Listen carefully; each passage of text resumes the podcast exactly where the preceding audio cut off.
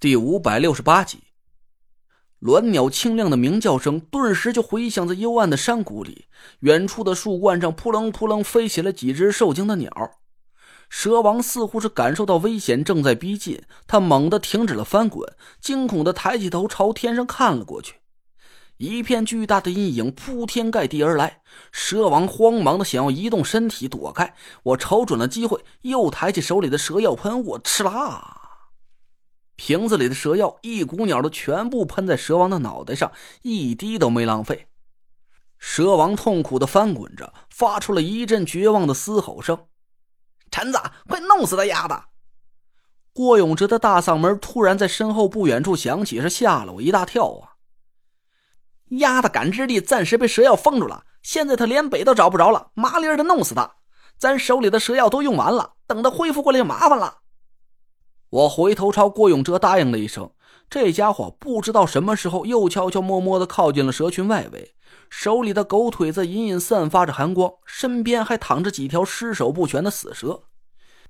嗖的一声，一个庞大的身影掠过我身边，紧接着我回头看去，鸾鸟已经飞扑到蛇王身边，两只巨大的脚爪死死钉在博王的尾巴上，蛇王死命翻滚挣扎着，想要挣脱鸾鸟巨大的束缚。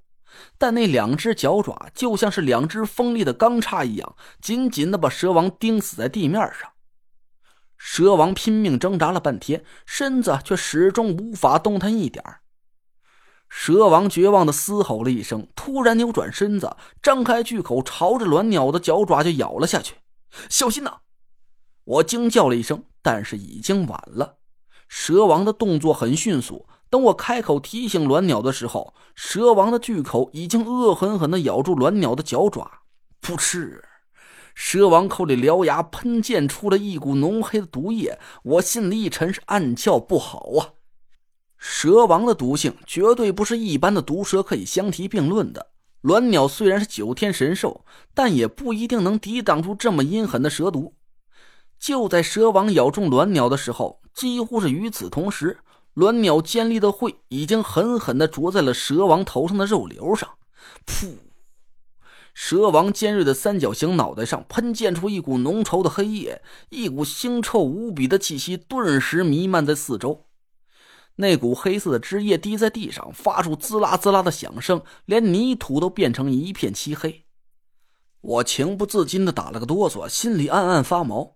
我靠，这蛇王简直就是个大号毒药罐子呀！还好我刚才退开了几步，不然让这股毒液沾到我身上，我还不得当场升天呢！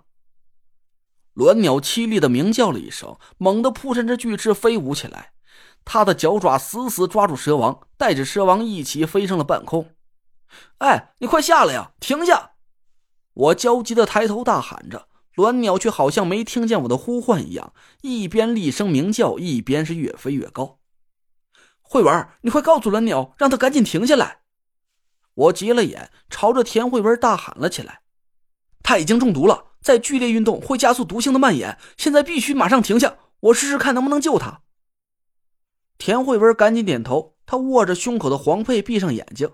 过了好一会儿，鸾鸟终于盘旋着飞了回来。砰的一声闷响，一条巨大的黑蛇从天而降，正正的砸在我的脚边上。我吓得一个高跳了起来，连滚带爬的往后退了几步。蛇王软塌塌的在地上翻滚了几圈，直挺挺的翻着白肚儿，一动也不动了。隔了好半天，我看蛇王确实已经断了气儿，这才松了口气，抹去了脑门上的冷汗。快过来，我看看你的伤。我赶紧朝鸾鸟招手，鸾鸟飞到我身边停了下来，一个趔趄歪倒在地上。就在鸾鸟靠近我身边的时候。我能明显的闻见鸾鸟浑身都散发着一股腥臭的味道，我赶紧检查了一下鸾鸟的伤势，心里隐隐感觉有点不妙。被蛇王咬中的那只脚啊，赫然印着四个深深的血窟窿，几乎穿透了鸾鸟的脚骨，流出的鲜血已经变成了漆黑的颜色，散发出浓郁的腥臭气息。一道肉眼可见的深黑色毒气从鸾鸟的脚爪一直向上延伸了过去，隐隐逼近了它的心脏部位。快躺下！我急了眼，也不管鸾鸟能不能听懂我的话了，一把按着它巨大的身躯躺到了地上。急救包，快！把你们所有人毒蛇血清都给我！我朝身后大吼了一声，几个人赶紧围到我身边，从背包里拿出毒蛇血清和急救包。我抓起一卷绷带，先紧紧地扎住了卵鸟受伤的脚爪，延缓毒素蔓延的速度。我把五支毒蛇血清一股脑的全都给卵鸟注射了进去，一把抓过我的背包，取出乌金针，迅速在卵鸟的胸口下了两针，护住了卵鸟的心脉。喂，你好点没有？我紧张的盯着卵鸟。我我没给鸟治过病，也不知道鸟的穴位是不是和人一样的。卵鸟萎靡的低低哼叫了几声，虽然我没听懂他在说什么，但我感觉他好像是舒服一点了。我松了口气。从急救包里取出柳叶刀，轻轻划开了卵鸟脚爪上的伤口，把毒液一点一点的挤了出来。毒液滴在地上，冒出了一股股青黑色的青烟，腥臭的气味顶得我胃里是一阵一阵的翻腾。我强忍着想吐的冲动，吃力的挤着卵鸟脚爪里的毒液。陈子，我瞧着是有点悬了呀。郭永哲咂了咂嘴，轻轻叹了口气：“这蛇王的毒性可不一般呐。”鸟中毒太深了，恐怕不等你把毒液都挤出来就得。唉，我皱着眉头叹了口气。郭永哲说的没错，蛇王的毒性太过于阴狠。虽然我给卵鸟注射了毒蛇血清，但看来卵鸟的情况啊还是不容乐观。脚爪上流出的鲜血依然是漆黑一片，并没有渐渐转红的迹象。毒气形成的黑线在心口的位置转了个弯，绕开了乌金针，直直朝卵鸟的头部蔓延了过去。卵鸟火红色的头部已经笼罩了一层淡淡的青黑色，我心里暗暗焦急。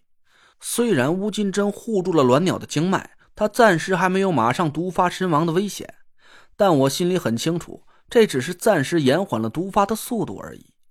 两根乌金针上已经明显的泛出了漆黑的颜色，这道黑气还在慢慢向针尾上蔓延，距离针尾已经只到不到半公分了。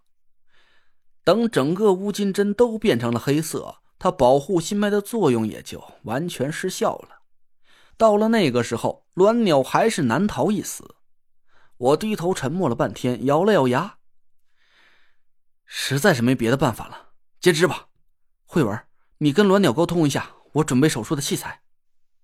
累赘，等等。田慧文伸手拦住了我，脸色阴晴不定的。鸾鸟说。你想要拿他守护的宝贝，就不能这么做。